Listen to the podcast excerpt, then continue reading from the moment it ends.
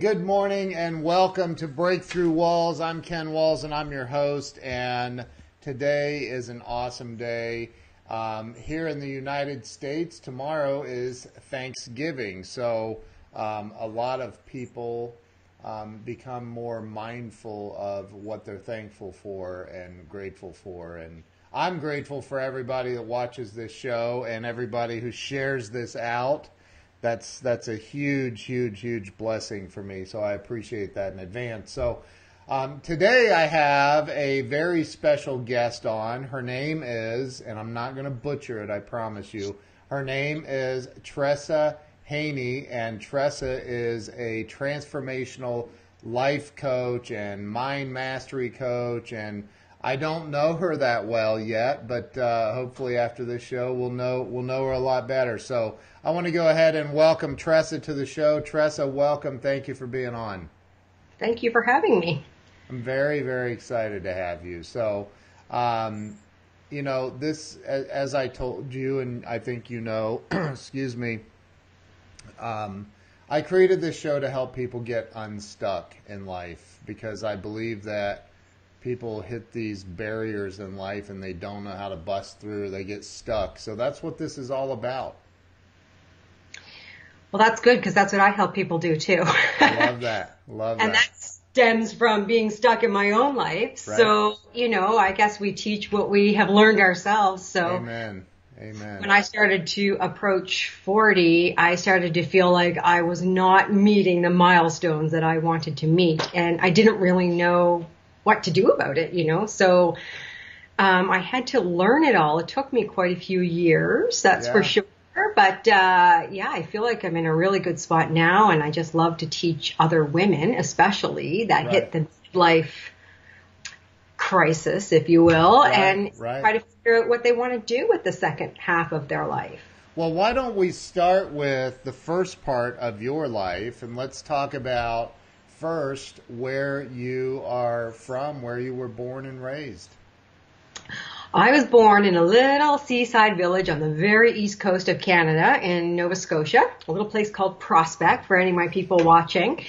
Um, and I grew up, I stayed there my whole life. I'm a military wife now, so we've moved around a little bit throughout the, the country. But um, yeah, I spent the first forty years of my life in Nova Scotia. Wow. On the on the sea, in the sea, practically, yeah. Wow! From my bedroom window and hit the Atlantic. That's awesome. That's yeah. awesome. But it's cold up there, right? Yeah, I mean, uh, I'm in Ottawa now, so it sort of mirrors New York's weather. Oh, okay. So, yeah, I mean, it's cold, but yeah, you know, yeah, it's you all guys right. have weather too. yeah, I'm. Hey, I'm in Ohio. We've already had ridiculous amounts of snow this year. I'm like, what? Normally yeah. we're dreaming of a white Christmas, and and you know, now this year it's like, wow. So, dreaming of Thanksgiving, huh? Yeah, right. So so um, what was it like growing up for you? I mean, you know, with your your uh, as a child, what was it like for you? Well, I'm the oldest of four, and um, just a regular family, my parents and the four of us, and my mother basically stayed home, you know, with us kids, and my dad worked for the federal government, mm-hmm. and, you know, everything went well, and, you know, I had a pretty typical childhood, and when I was fifteen, um, my eleven-year-old sister was hit by a car and killed, mm. and that changed our whole family forever, and so that sort of started me on a trajectory that, you know, I had no control over, and, you know, my parents had no control over it either. So it, it just changed everything from that point going forward. Yeah. Yeah. Yeah. Um, well, that, that had to, um, that had to be painful for everybody. Yeah. I think the, the biggest thing, like looking back, is that, um, I realized that it was very painful for us kids to watch our parents be so heartbroken. Yeah. So, you know, it obviously it was hard to lose my sister, but when you're a kid, you know, when your parents fall to their knees, that's a little bit more of a, you know, that's your security, your safety, your everything is kind right. of shaken. So, yeah. And I had quite, uh, my other two siblings were quite young, four and six, and I was fifteen. So, mm. you know, kind of adopted the role of you know, looking out for them. You know, I always was kind of motherly to them, but, you know, probably yeah. far more after that. Yeah. Yeah, I'm I'm sure. Probably very protective as well, I would imagine. Yeah, well, they're just little kids, and yeah. you know, mom and dad were having a really hard time. I mean, it was yeah. it was it was hard, you know. Yeah. Yeah. I can't imagine. I cannot imagine. But so so you um, so you went to in, in Nova Scotia. You went to school there, high school, all through it, right? Yep. Yeah, we have high school in Nova Scotia. Oh, you didn't have high school? Yes, we do. Oh. Yes, I, I didn't finish high school. I actually found it very hard to go. Like, um, my sister died when I was just finishing grade nine. And then, so I still had to do ten, eleven, and twelve. And really, I, I really wasn't doing well. Although I thought I was doing great. Because when you're a teenager, you think you're just... You know everything. Cats meow, right? Yeah. yeah and, well, and I did end up leaving school and didn't finish um, until I was forty. Oh, wow. Really? Finally, I graduated from. Yeah. Wow. We're having a little internet hiccup here. I don't know why. Um, can you hear me okay? Yeah. Okay, good. Um, so you ended up g- graduating high school when you were forty. Yeah. Nice. It had bothered me my whole adult life. But, you know, as we all kind of get, well, I get at this point in my life, is that everything is either based in fear or based in love, you know? So I was afraid to go back to school. Like, what if I couldn't do it? Or, you know, it was just high school, but I was really afraid, I think, of yeah. a lot of things. I had a lot of anxiety and overwhelm throughout my adult years, which I have connected back to losing my sister. Sure. So, sure. Yeah. And that's understandable for sure. I would think for most people. So you, you, um, when did you stop going to school? I was in grade twelve. Oh, were you? Yeah.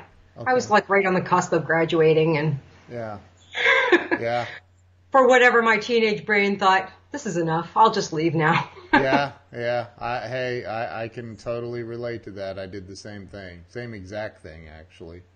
So, um, you know, so. So what did you do after that? I mean, did you get a job? Did you go get married? Did you? Yeah, I moved out. I found someone to live with and proceeded to have children. And um, that relationship didn't work out. But, you know, I think I was just looking. I was in survival mode. I didn't know it at the time, but I was just looking for some way to get out of the sadness and, and all that kind of stuff. And um You know, and, and I wasn't doing very well, I don't think, like, you know, uh, mentally and everything. And, and in grief, grief is weird. You know, you feel like you're doing okay some days, but you're really not. Right. And um, it comes and it goes and it shows up in weird spaces and all that kind of thing. So, um, yeah, I, I found a guy and had two kids with him, and now they're in their twenties. Yeah. So, um, and then, but that didn't work out. So around the end of my twenties, that sort of fell apart. And um, I found somebody new in my thirties and married him. And we're still married today. And we have a third child. So, oh, good. So everybody's journey is their own journey. Right. That's right. Yeah. So, um, so, and how long were you in the first, the first marriage? Probably ten years. Okay. ten years-ish, yeah. Yeah, ish. So, ish. Again, like, it's not shocking that, that you know, I, I can totally relate to, to, to that. I mean, I totally relate. So, um, when you, when you, um, so you ended up getting a divorce. We were never married. But oh, okay, we were, okay. Well, you split I up. Didn't need to do all that legal stuff, so that was good. Yeah. But you made the permanent um, separation, I guess. Yeah. Yeah. I mean, I always knew that he was not the man for me. Yeah.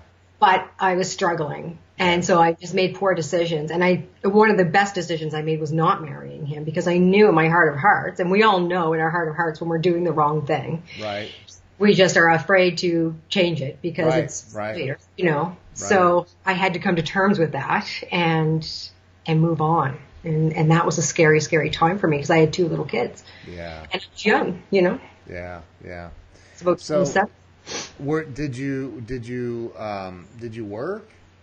Or were you a stay-at-home mom? I was mostly a stay-at-home mom. I mean, back then, that's kind of what people were still doing. Um, not everybody, but there was a fair amount of women that were still staying home. And and I didn't have an education. So I was, you know, and I, and I really didn't feel worthy for a lot of things, you know, and I felt like the education, people judged me about, and that was all in my own mind, of course. Right. That's how I felt. So I was afraid to go for jobs and, and afraid of not being able to do them or something like that. Or people would think that, oh, why are you applying for this job or that job? Right. Right. Who are you to apply for that? You know, you're not even done high school yet. And so right. I had all these beliefs like rolling in my head constantly yeah. at that, for sure. But uh, yeah, then I got a job, obviously, after the split. Okay. And uh, yeah, so that was that worked out. So so you you split. Well, we won't call it a divorce, um, since there was no marriage. But you you you split and you started working, and um, you know you, you ended up meeting who you're married to today, right? Yeah. Had another child. Um, yeah. And and. Like at some point, I, I can see I, I've been I've been through not not not losing a, a sibling. Um, well, I did, but I, I was I wasn't even born yet. So, um, but you know, like I but I've seen that pain right in yeah. my family, my mother, and and so I've I've you know I've been there. But I, I think that. Um, You know, with with your um, was there was there what was going on in life? What were you feeling? I mean, sounds like you were feeling a lot of fear. Was there some anger in there anywhere? Was there what was what was going yeah, on in life? I was I was really resentful. Um, yeah. I was mad at myself because I felt like I should be doing these things, and what was keeping me back? Like, and this is before internet, so I didn't have like access to information like we right. do now, you know. So I was like reading books and watching Oprah, like everybody else. And yeah. uh, you know, but I, I was kind of mad at myself. I, I I had this story in my head that, you know, poor me. Like my sister died, my family fell apart, and now I have these two little kids, and you know, no wonder I can't make any money because I'm so, you know, blah, whatever the story is, it was just going on. But I was really resentful. Yeah. That, sure. And even after I got married, and I had a pretty good job, but then I had to quit my job because we moved. And it wasn't until about, you know, five years ago that I really was like, okay, like you can't be, res- you know, and I, and, and as life happens, you meet people that point things out to you, or sure. they show you the way. And I met this coach, and she said, I can help you. You're resentful. And I thought, excuse me? uh, how dare you? Exactly. You know, and, and she was right. And I was resentful. I was rese- and I thought I was resentful as a military wife. But when I started to really do some deep digging in my own psyche and, and start repairing my own heart, I started to realize that the dots connected way back to my teenage years when my sister died. Right. And I read this quote that said, the skills you need to survive are not the skills you need to thrive. And when I read that, a light bulb went off. And I thought, I had learned all these things on how to just pure survival. And I'm still implementing them twenty-five years later. Yeah. And I don't need them anymore. And I'm not thriving. So, um, I had to learn to be vulnerable. I had to learn to ask people for help. I had to learn to, you know, open up my heart to other people. I, you know, I had shut my heart down so that I didn't get hurt anymore. Right. So it's all these things that were going on. And so as my, you know, adult years went on, I started to realize, like, this is not working, obviously. I'm not happy. Right. Um, although if you would have looked at my life from the outside, everybody would think, well, you know, you have a great husband, great kids, you know, you guys are not doing too badly financially and all this kind of stuff. But, you know, I just wasn't happy with myself. Right. Right. Yeah. So, so, um, and, and let me ask you this, because again, I've been there. Good morning to everybody coming on the stream, by the way. Thank you guys. Yeah. And thank you for anyone who shared this. Um, so What were your um, closest friends like?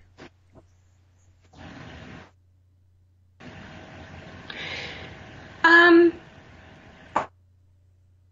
a lot of my, I think, were kind of needy. I, I gravitated toward people that needed help because yeah. I related to that. Yeah.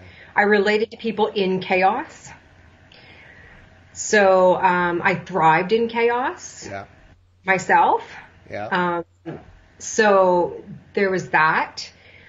But I did have some friends that I still have today and I'm quite close with that, you know, were really, I, you know, people that were problem solvers, and I was always an advocate for other people and, and things like that. So, you know, my heart for helping other people was there. I was just using it in the wrong way. Right. And it was almost a self-service of myself, like helping other people to make myself feel better instead of, you know, yeah. making them, you know, for their benefit rather than that, you right. know. So, yeah, a lot of my friends were kind of chaotic, and I, we moved a lot. So to be honest, like I met a lot of different people all, all the time. Right. And um, there's a lot of people, especially military wives, that struggle because it's the same reason. You're moving, you, you lose your network, you lose your family, you lose your friends and your job. So you have to start all over again. So. Right. Right. You know, sometimes uh, my, my, my, my thinking is, Um, you know, because I, I'm I'm a huge believer in, in in our energy that we're putting out attracts mm-hmm. similar energy, right? So Absolutely. I, I'm, I, my curiosity was, you know, did you attract a lot of people into your life um, that were in a similar mindset energetically? Mm-hmm. Absolutely. Absolutely. Yeah. So I, you know, people that, you know, I, like, again, we're like always like everything was, you know, in victim mode. And and that's what I was in, victim mode. Right. So I absolutely attracted those people. And I'm a huge believer and practice the law of attraction so much now. Yeah.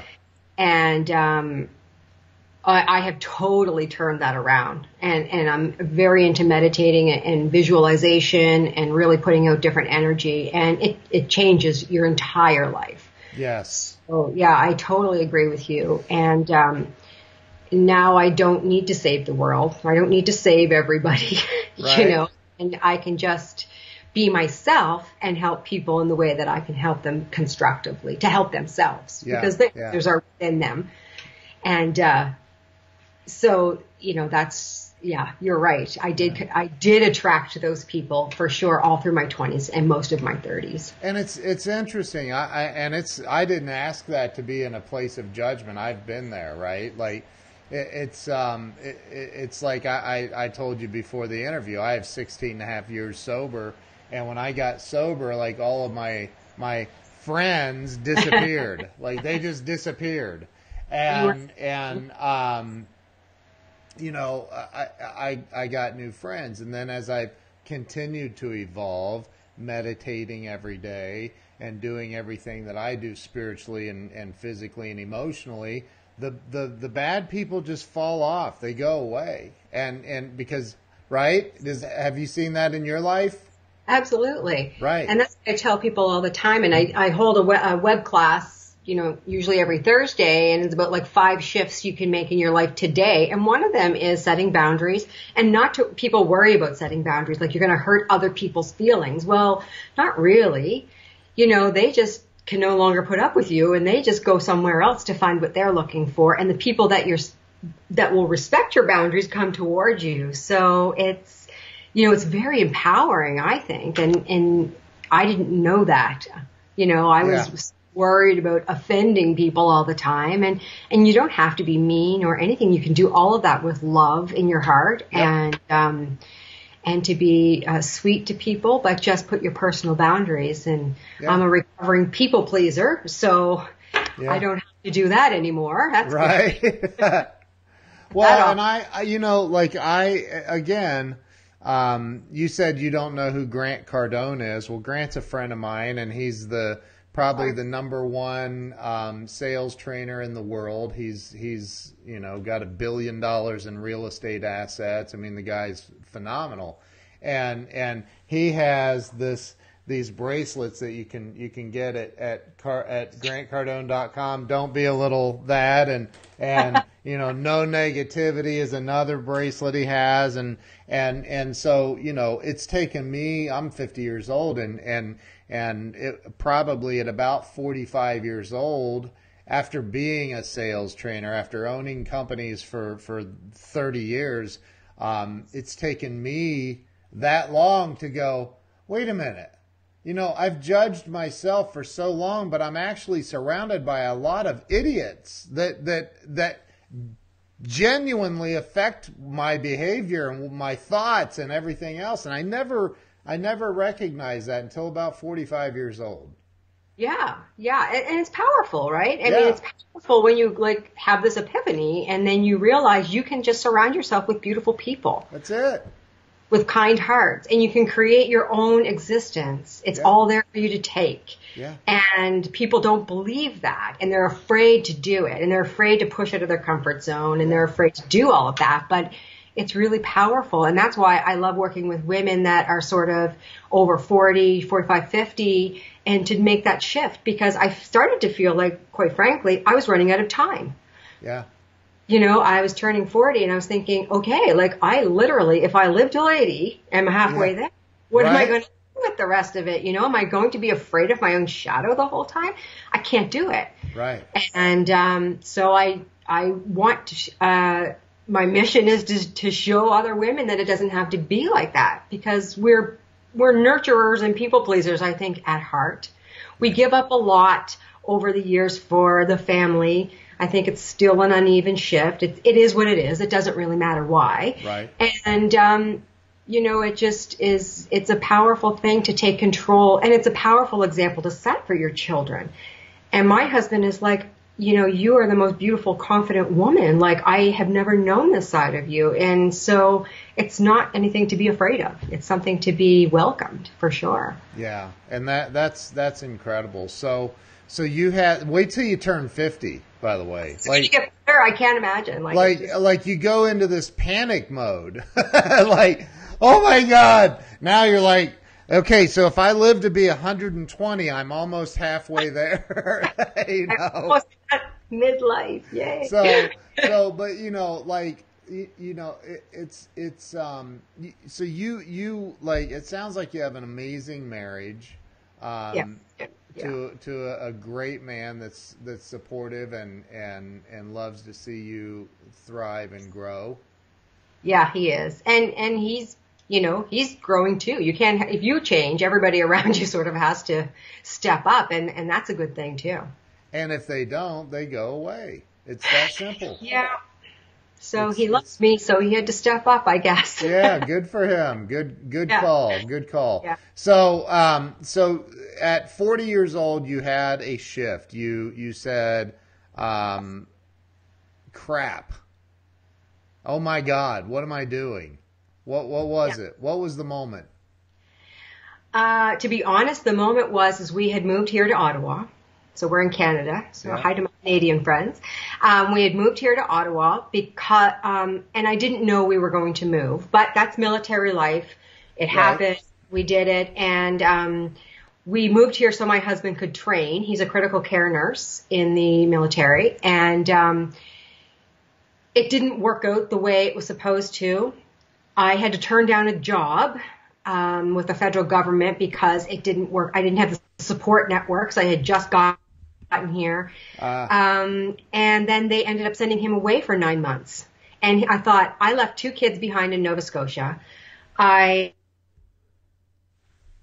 didn't have any friends here. Now I'm alone in a city. I could have just stayed behind. Right. And had all, you know, my kids be together, and I could have stayed behind. And, you know, and in that moment, I just thought to myself, what the heck is going on?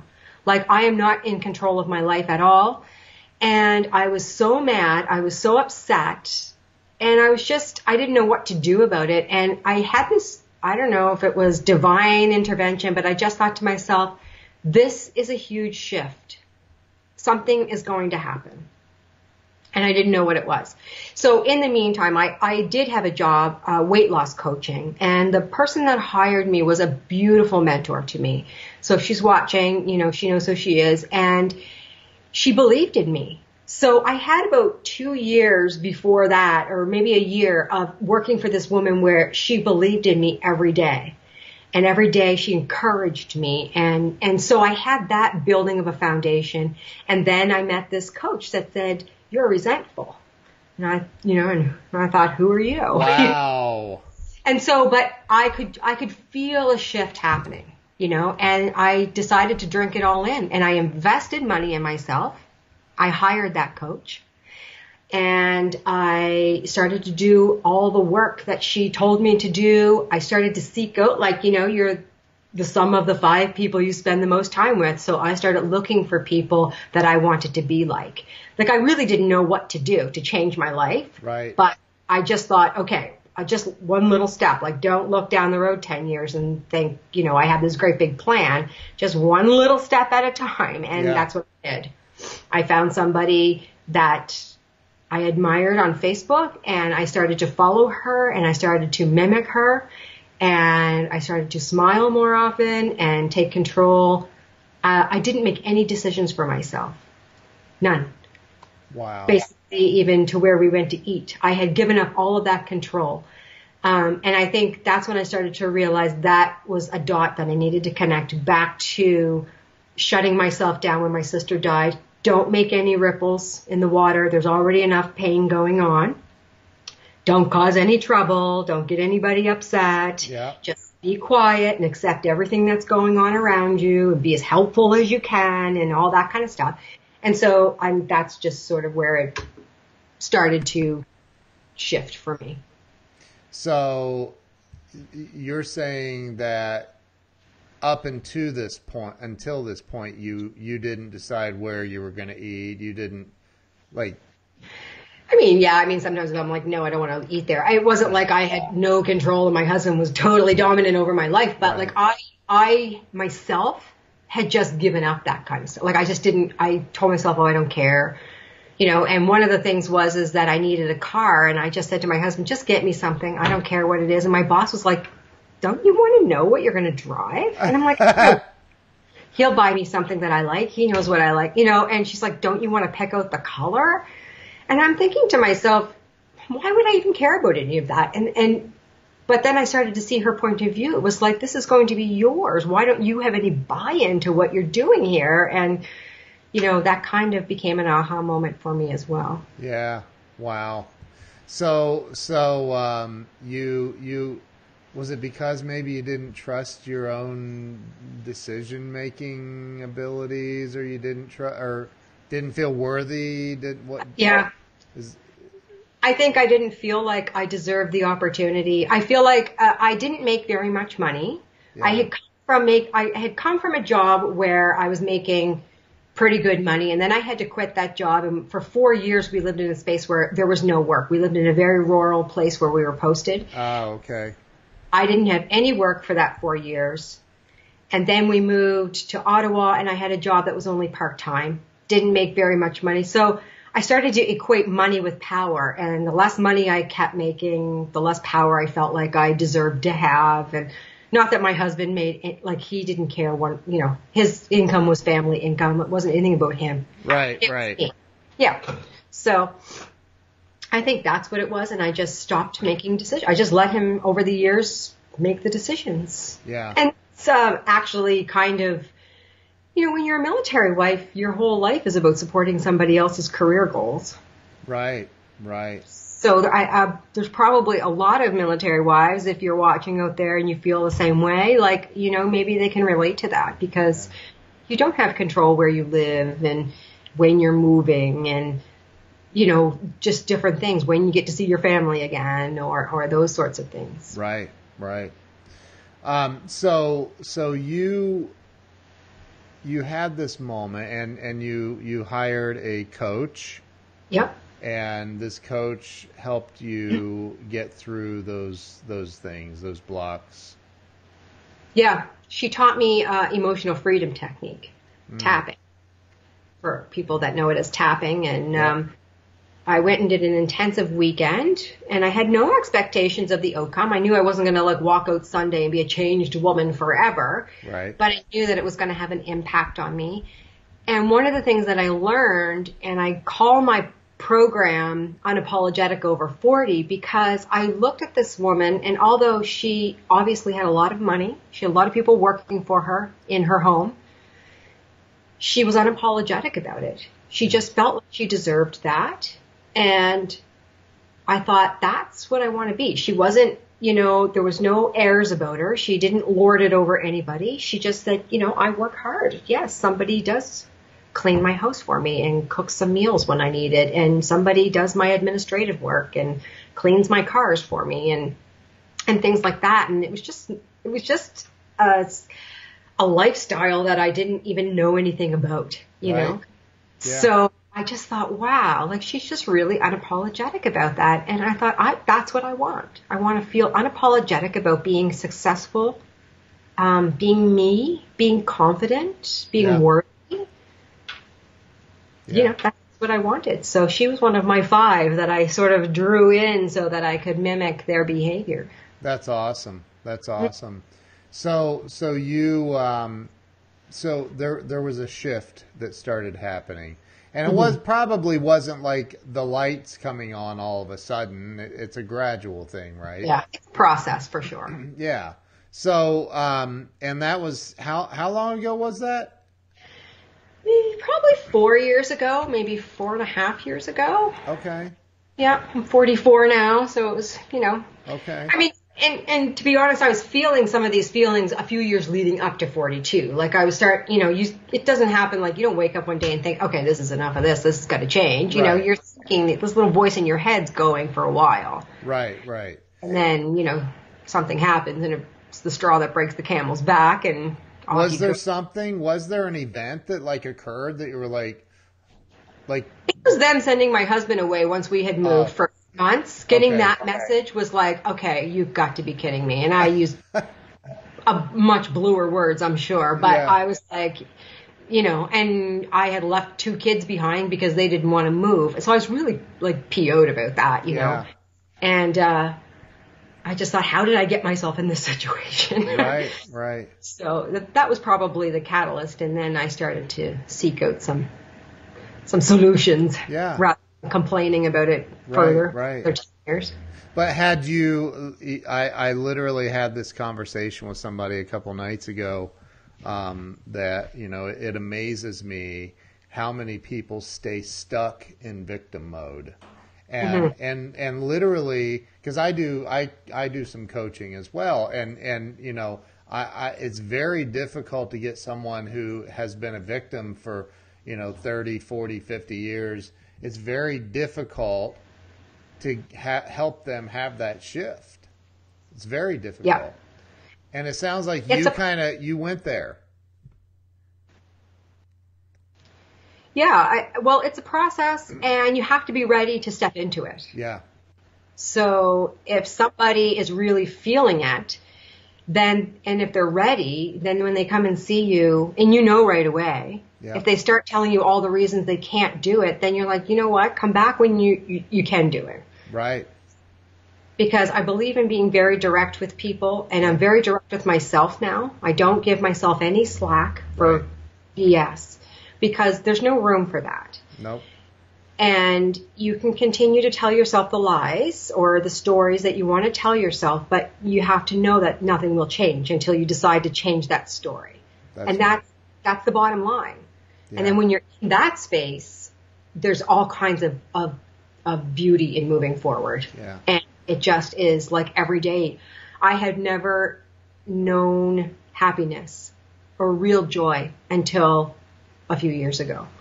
To wake up and no matter what happens, I mean, that's the difference is like, yeah, your car breaks down, but you're like, you know what? All right. It's not like it doesn't like take you down for a week or something. Right, right. It's just like, okay, that happened or, you know, whatever this case may be, you can just deal with it because now you have the tools and you know things will be okay.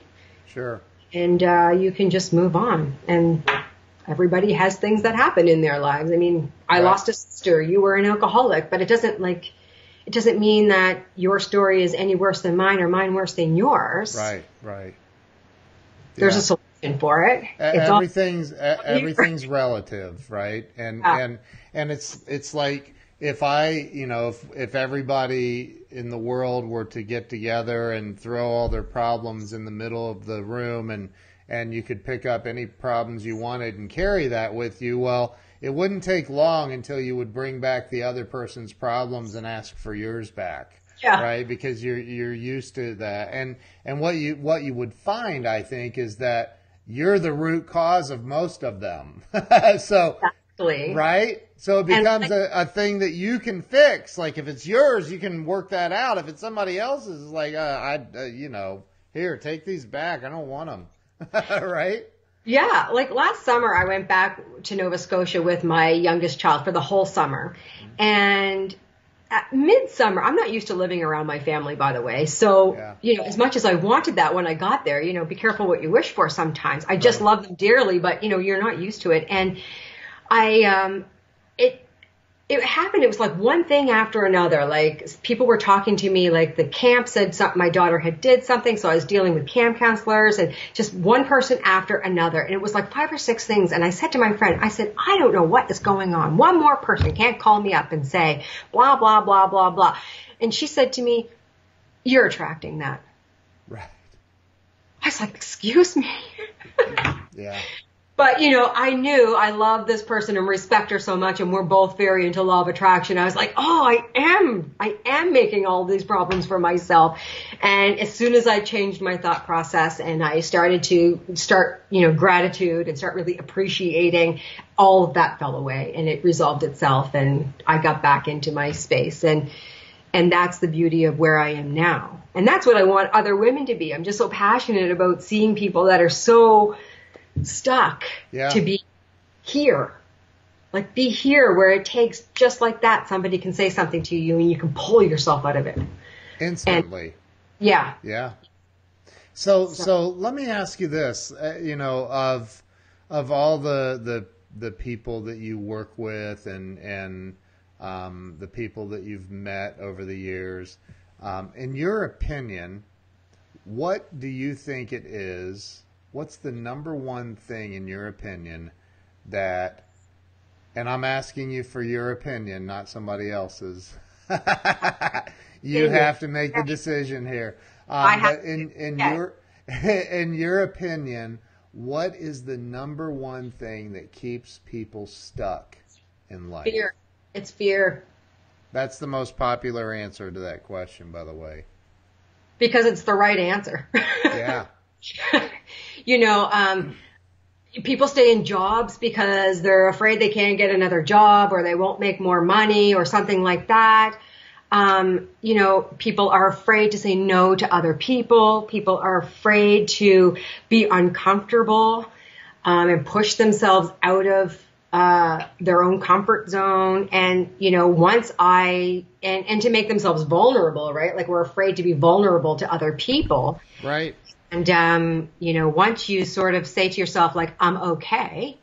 And so I try to live by the BRAVE acronym, which is to be bold, take risks, be authentic, vulnerable, and empathetic. Mm. And so I, I use that as a checkpoint for myself. And if I'm not taking risks, if I'm not feeling uncomfortable or everything feels hunky-dory for a while, I'm like, okay, you need to do something about that because you're not growing. And then you start to thrive on that. It becomes a little addictive getting out of your comfort zone. Yeah.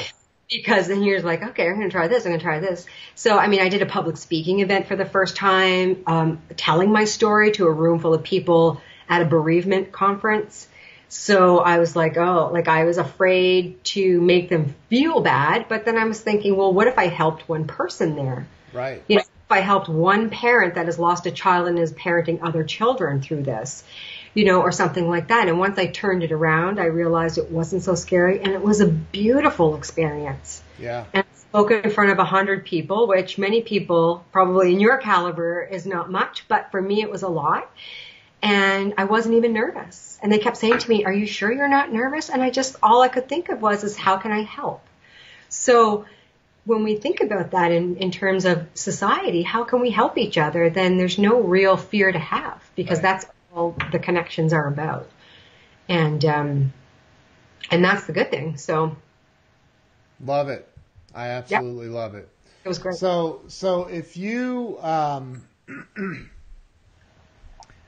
if you had a um, a person, and I ask this this exact question to everybody on the show, um, you know, during my during my my years of of um, being a raging alcoholic and and, and a maniac, um, and and and a you know. I mean, I, I, I think that, uh, and I've heard this stated in, in the recovery movement that, um, you know, alcoholics are egomaniacs with an inferiority complex. And I certainly, f- you know, fit that bill for sure. But, um, you know, I, so I've, I've experienced car repossessions. I've, I've experienced the, the electric being shut off for not paying the bill because drinking was more important. Um, yeah. I've experienced all kinds of those things, right? And and so I had a car repossessed in front of all my employees once. Like, you want to talk about a humiliating moment in life. But, you know, so if somebody called you up and they said, look, I'm I'm uh, I, I'm stuck. I, I'm uh, my my electric's being shut off tomorrow. Um, my car was repossessed by the bank last week. And, you know, life's falling apart and I can't figure out what to do. Uh, you know, what's the what's the very first thing that you would say to that person to help them get unstuck in that moment? Because you and I know, right, it's right there. And most people do, but they have a very difficult time making that shift. So what are you going to say to that person in that moment to help them? Well, I think I would listen to them first because everybody wants to be listened to, but then you have to speak to, because I've, you know, been in a situation where I've had two kids and behind on my mortgage, like I'm afraid to pick up the phone because like, geez, what are they going to do? And, yeah. and I thought if somebody would just give me five thousand bucks, I'd be like golden, you know, yeah. but, um, you can't, people can't bail you out every time. You have to figure it out for yourself. So I think I would first, first of all, listen. And then if, you know, if I have the opportunity to help somebody, I take it because sometimes just a little bit of financial help in a moment, even for somebody on the street or something like that, it is what they need right then and there. Yeah. But then I would insist that, you know, that they they stay with me and, and not stay with me physically, but like that we stay connected and that I can help them, you know, build a plan to to get through the next six months or the next year, because if you don't have a plan and you don't have anybody that just has your back and encourages you yeah. and says, let's do this, because sometimes when you're in the thick of all of that, you can't see the solution. You are so overwhelmed with all these negative feelings. You're so low on the emotional scale that you can't see your way out of it. And somebody just changes the perspective for you and helps you, you know, little by little figure out little tiny steps to take because the big steps are also overwhelming. Yeah. And they can help you. So maybe the situation would call for me helping them a little bit financially and then really sitting down and helping them with a plan. Um, and then you have to know if you're going to help somebody financially, the chances of them saying thank you and never talking to you again is also there. Right. Yeah.